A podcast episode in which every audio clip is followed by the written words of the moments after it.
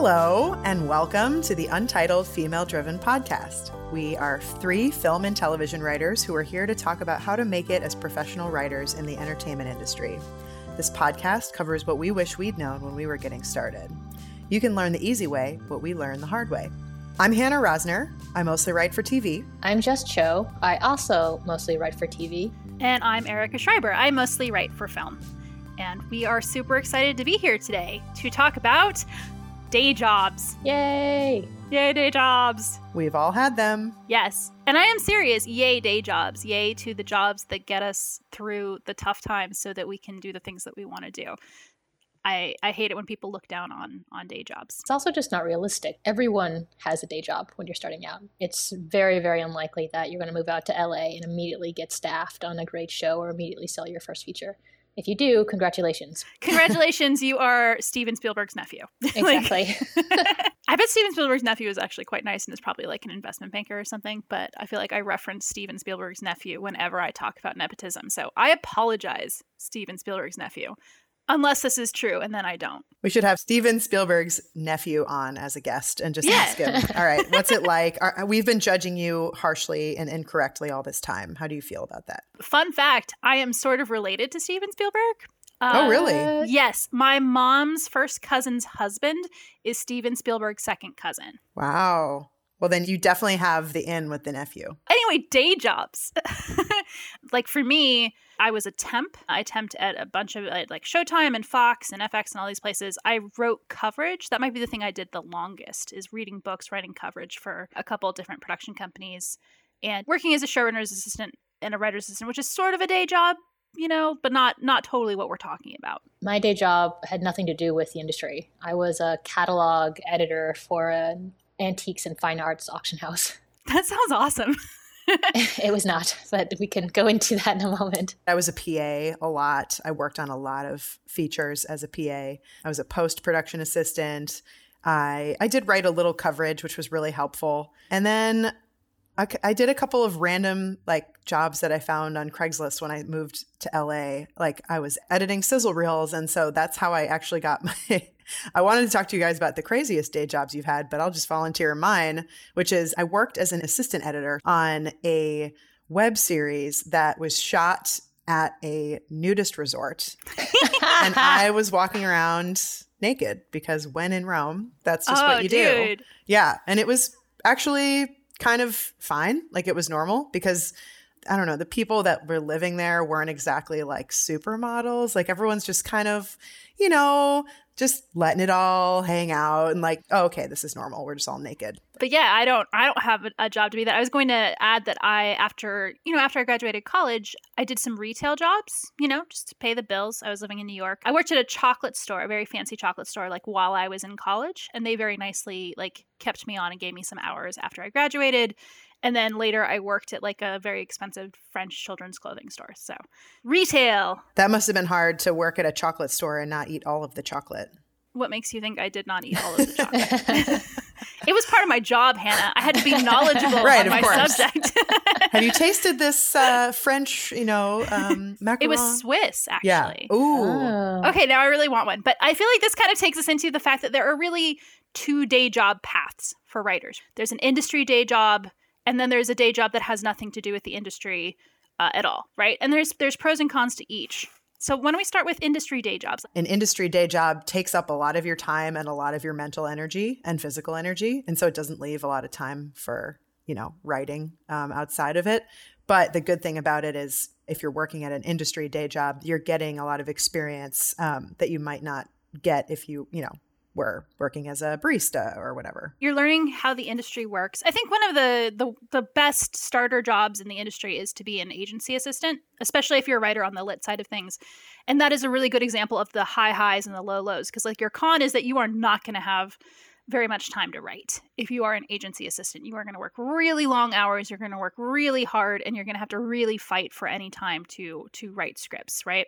The pro is that as that assistant, you will learn exactly how the industry works. You'll learn who all the players are, and you will hear first about writer's assistant and showrunner's assistant jobs. You meet the showrunners when you talk to them on the phone, you know, for your boss, and those connections can go a really long way.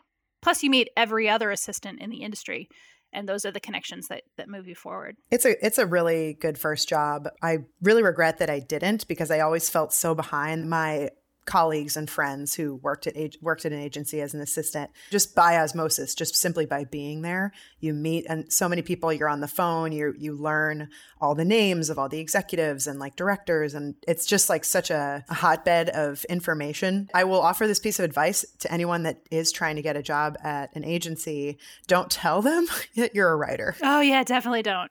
I kept going into meetings and um, I, when I was interviewing at agencies and management companies and they, I would tell them that I wanted to be a writer and they'd be like, well, then why don't you just go work for some writer? And I, was going like, to say Zak Penn.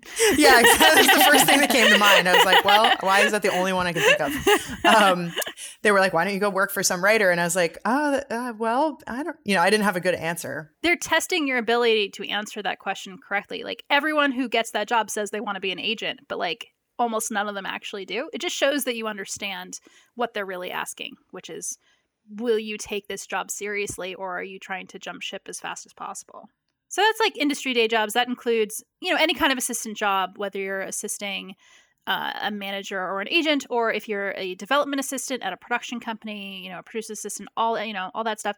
Even I would say temping kind of falls under that line because like when I worked as a temp, I worked in so many different departments in so many different places. I worked for some amazing people like who were super high up and I learned who I would want to work with in the future and how like TV networks actually function on the development side. Like and it's that same thing like if you're it, temping's kind of in between is like you know if you're doing it right you're working really hard um, but you can also what i used to do is i would take gigs that were either a few days or up to like six weeks and then take time in between to write and kind of make my own schedule that way and like just kind of live really cheaply and balance making money with with writing time.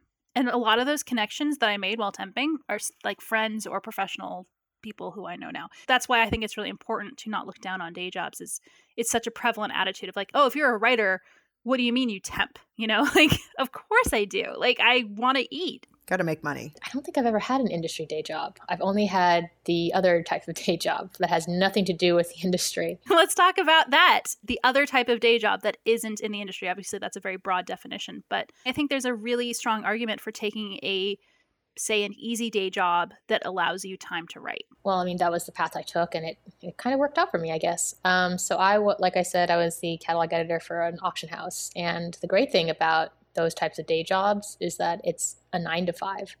You put in your hours and then you're done. The people you work for can't send you home with work. You know, you don't have to worry about the thing you're going to do the next day. It's just, you know what your job is.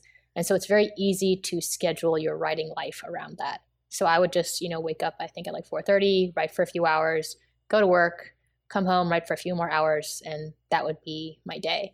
And it was during that time, I think I don't remember exactly how long I had that job, but it was when I was having that, had that job and I was managing to pay the bills and I still managed to finish the script that got me into the CBS diversity program. Woo. I think it's really cool you were able to wake up at 7:30 every morning to get stuff done. 7:30? Did I say 7:30? no, you said 4:30 oh, and I'm just okay. making fun of you. Okay. We all know how early Jess gets up, and we all know how much Erica resents her for it. so yeah, I, I, I think you you said it really well, Jess. Like you're able to make a writing schedule because you don't have to take work home with you, which you absolutely do if you work in the industry. Your job never leaves you alone. So like that's that's the pro of like being able to really hone your craft.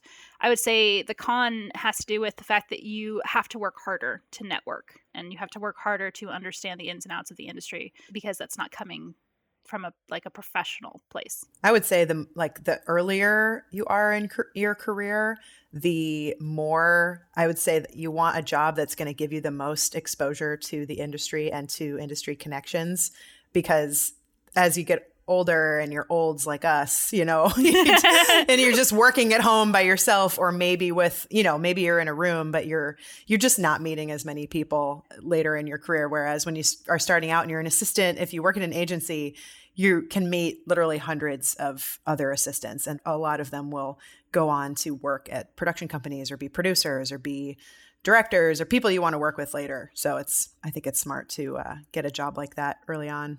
I think you have to have a really honest conversation with yourself though, because some people are not cut out to be assistants you know like and that's totally fine. It should it should have nothing to do with your writing career you know in a totally fair and just world. It wouldn't. You know if like you don't feel like you could do a great job or learn to do a great job as an assistant managing schedules and calls and it's just like so much stuff is thrown at you uh, you have so much work to do like if that's not something that you think you would be able to excel at with hard work then it's not for you and don't set yourself up to fail you know? If you're terrified to answer the phone and that's not a fear you think you can overcome it's not the right job for you.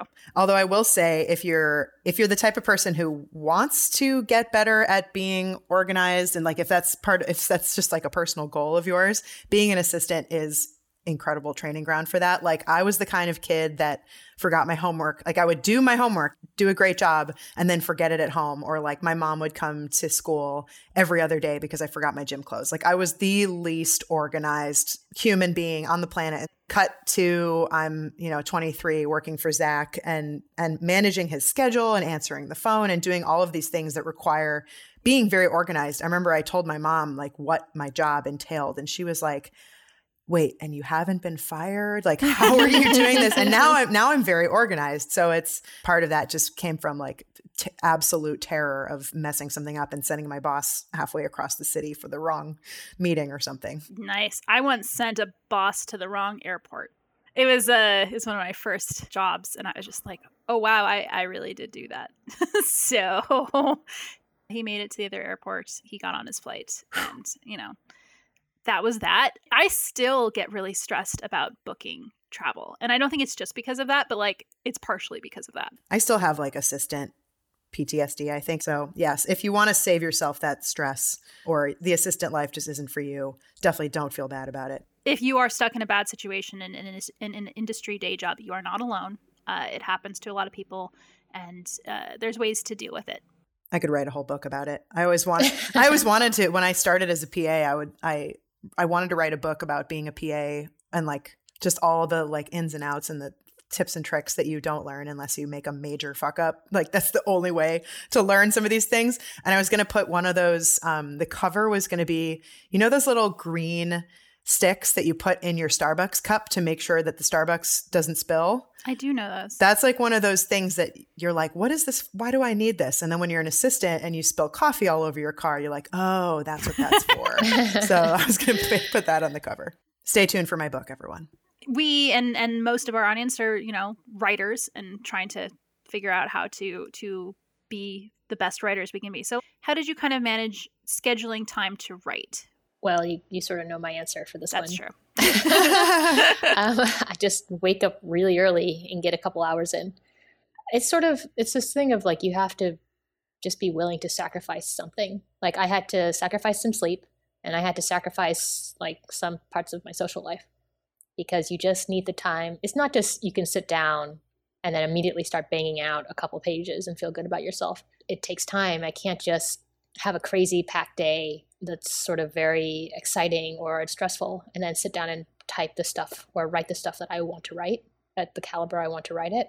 So it's about managing your expectations for your day, knowing like, okay, I'm going to start writing in about five hours. Like if you write in the afternoon, like I'm going to start writing in five hours. What are the steps I need to take in order to be in the right headspace to write productively. When I was talking about temping, like that was really what worked for me since I'm I'm not a morning person. Um, I have done I have gotten up early to write, or I have written at the end of the day.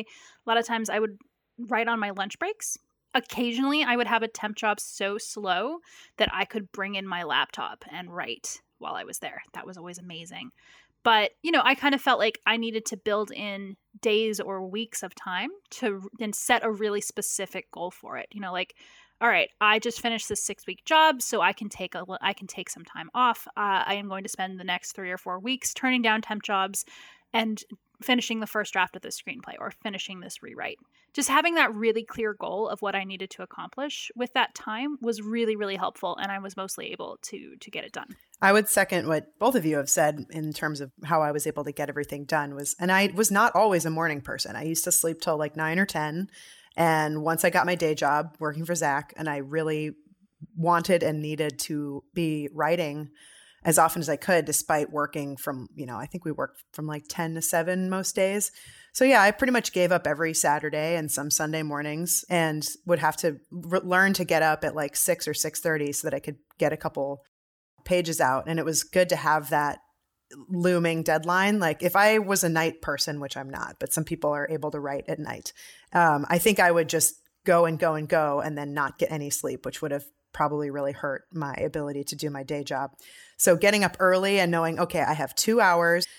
when I set expectations for myself, they can be a little too high and unrealistic. So then my best bet was don't worry about trying to hit a certain goal. Just write until you have to get in your car and drive to work. So even if you only write one good page, at least you got up and did it. But another thing I would say about uh, you know being in the right headspace where you want and need to write. One thing that I think having a, always having a day job has served me well is that I got pretty good at being able to write anywhere. So I used to be the type of person that I want to be, I need to be at a coffee shop. There needs to be a certain amount of uh, ambient noise and I have to have, you know, my coffee just right. Like I, I used to be that type of writer. And then after working for Zak and being like, okay, well, we're in Austin for the film festival and I have two hours between events. I'm going to go to my hotel room or, and write, or I'm just going to be in the lobby or at the airport or whatever. And so getting used to writing whenever I can squeeze in the time anywhere made it like I can now write anywhere under any circumstances, although coffee is still essential. You're making me realize that's something I've kind of lost. Now that I am supposed to be writing all day every day you kind of lose like I, I remember too like yeah writing in in a car writing in a lobby writing obviously in a coffee like writing between meetings like it really is a mindset of like oh i have this time i'm going to use it and really just getting in that habit it's um it's going to serve you really well like i just think that it's it's really important to acknowledge the reality of breaking in as a writer in the industry and and not having the same financial resources that that some people do. You have to give things up. You have to be willing to give up some of your social life. You have to maybe give up traveling because you want to work less and save your money so that you can survive in Los Angeles longer. I hope we make it very clear that this is a really not an easy path. It's a worthwhile path, but it's really not easy.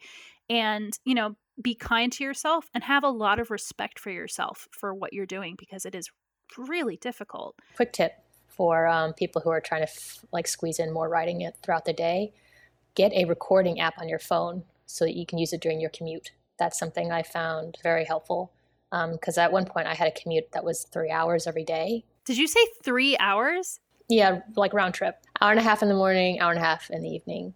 And um, that's an hour and a half you're sitting in traffic and it's just agonizing when you want to write and you know you can't because you're in traffic. It turns out you can. Just uh, it took a little bit of training to be able to dictate what I wanted to write on the page later, but it was basically just a, a useful way to eke out a few more hours, uh, productive hours in my day that I could put onto the page at night. That is very impressive, Jess. I have recorded like, oh, I just had this thought real quick. I'll record it just because I it's too much to type, but I've never thought about actually like writing, dictating what you want to put on the page. That's really impressive. I mean, I'm not very good at it. I'll just like give a general idea, like, okay, this is going to take place in a coffee house. It's during the day. This character needs to walk in and have this sort of emotional state, and then say something like this. It wasn't straight word to page or anything. So that's such a great tip. I love that. I kind of wanted to go back to, you know, just like kind of the nuts and bolts of surviving with your day job, uh, you know, until you sell your script and make a million dollars, obviously. I think with some of the best advice I've ever gotten uh, I want to specifically recommend uh, the budgeting nuts and bolts class through the Actors Fund, uh, which is totally free. We have this idea that because we don't know how much money we're going to be making, that we can't possibly manage our money. But like the opposite is true. You you have you really need to be able to manage your money if you don't know when you're going to get paid next, either as a writer or if you have a freelance kind of a day job or something like that. So like one of the things that she showed me to do that was so amazing is figure out how much your life actually costs, right? Like know what that number is that you need to make to keep you in LA doing what you're doing, right? And even if you're racking up debt, which, you know, a lot of people do, it's a terrible world out there. Like know how much debt that you are mm, that you are creating. Don't just like look away from that number because it's scary. But like if you know how much your life actually costs, then you can plan accordingly to know how many day jobs should I be taking? You know, like what is like my salary requirement if you're taking a job? Uh, you know what it, what you need to be honest with yourself and hopefully with your employers like oh i actually need this much to survive. Taking responsibility in charge of your own life is key in order f- if you want to survive in this in this business. Also important is don't burn bridges right? Like if you're working in as an agency assistant and you get a job as like a screenwriter don't be like see ya suckers you know? Like everything you do in that sense will eventually come back on you. Like there is no point to burning a bridge unless you know something truly terrible has happened and you're 100% sure that you're never going to need that person again. But like don't get too big for your britches. Just because you get promoted faster than other assistants doesn't mean someday they're not going to be your boss. There's so many people that work in this business and yet it is such a small town. You will inevitably run into somebody that you met when you were starting out your paths will cross again especially if you had an awkward or bad encounter with them, you will meet them again. It's just pretty much guaranteed. And also, I'll say that you actually never know when you might need to take a day job again. I feel like there's been times where I was like, oh, finally, like now I can stop suffering and write that symphony, which is a sorry, it's a line from Singing in the Rain, which I'm like kind of obsessed with. Like, you're like, okay, I've made it, I'm done. Like, are you though? You know, like I it's a precarious career and I know that I've read stories of like people who wrote big movies in the 90s who now live out of their cars, right? So like just know that that's again why we we don't look down on day jobs because it is totally possible you may need to supplement your income or completely create your income from another another job someday. When I first got my job writing for Legacies, I was so excited and I was like, okay, finally I can I don't have to worry as much about money, but I still buy my clothes secondhand. I still ride my bike as much as I can instead of driving and just any way I can save money or just be mindful of of budgeting because you never know if this job ends, I don't know when the next job will come up. So you just you have to don't ever think, okay, well, now I've made it and I can just spend with abandon. Like, still save your money, still be reasonable, adjust your budget. And just like Erica said, be aware of how much you really need to spend and stay within your limits. You should never really be above taking a day job to supplement your income if you're between jobs for a while. After my writer's assistant job ended and before I got the job on Legacies, I was a fitness instructor for a little while which was awesome because I like working out. So I got to like, you know, make playlists and teach uh, spinning classes, and it helped me stay in shape and make a little money. It was nothing compared to what I was making on the show, but it was like, at least I'm still working. And if I don't work again for a while, at least I know I have some income and I have a second job and if I need to fall back on it. We'll take one of your spin classes now. it's actually really fun, especially like choosing the music was always my favorite part. I think that, you know, especially if you have kind of an entrepreneurial spirit, like, look into what else you might be able to do when you're between jobs so that you can just really keep afloat and and survive. Like it's such a longevity game being being a writer and you need to be prepared. You also you not only need to be prepared but you want to be prepared to not have a job for a while you know like as writer because like you don't want to have to take every writing job that comes along. Like if you are financially savvy and saving the right way then that gives you this freedom to choose whether it's you know i don't want to take this screenwriting job or i don't want to take this writer's assistant job on a show that i know i will not be helpful to my career you know? Something like that is uh is really helpful. And also i'll say like i think sometimes people are weird about applying from un- for unemployment if they're doing things like writer's assistant jobs where it's like from season to season and you don't know when the next one is coming. Like apply for unemployment. Like you you paid into it and it doesn't matter if you get hired on another show next week, then you can be like, I was just kidding, and they won't get mad at you as long as you don't take the money. Like, be prepared to ride out a drought and hope that that's not the case. I hope if you take anything from this episode, it's that you should take pride in surviving. You know, like day jobs are important and necessary and honorable and can help with your writing, honestly. Yes. You know, I got so many great ideas for uh, scripts that I wrote early on from my earliest jobs. Like, I was also a lifeguard for many years. And so I wrote about those experiences a lot and some back when I was a comedy writer, I was never funny. I was trying to write comedy for a while. Um, and so, yeah, especially if you're a comedy writer and you have a, a day job where, you know, random things can come up or you are encountering people from all walks of life that can all inform your writing. So while I think it's really important to be willing to sacrifice, you know, your personal life and your social life, uh, everybody has to do it. It's just part of life as a writer. But you still want to make some time, not just to have a work life balance, but again, it informs your writing when you're going out and living your life. So if there's something that's really important to you and, you know, you're going to be with your friends or your family and you don't have a deadline or something, go out and do it because it might you know life experience is just as important as you know sitting in front of your computer and and writing you never know where you're going to get inspiration absolutely yeah like don't be the whiplash guy like the guy in the drumming movie who only does that he dumps his girlfriend he like leaves his dad all that shit don't be that guy just, Wait, was that the moral of that movie? Wasn't that thing like excellence requires you to cut out everything wonderful in your life? Wasn't that it? yeah. Remember.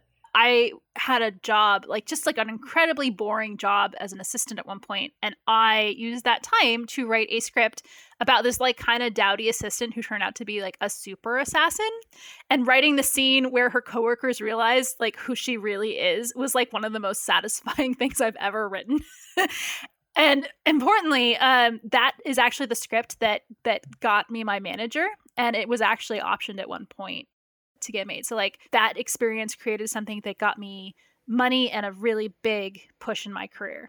Uh, it was solely because I was tired of being bored and overlooked as an assistant.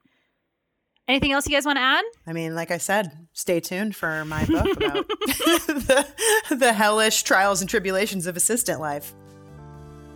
Follow us on Twitter. Our handle is at Untitled Female. You can connect with us there or email us at untitledfemale driven podcast at gmail.com. We'd love to hear from you. Bye. Bye.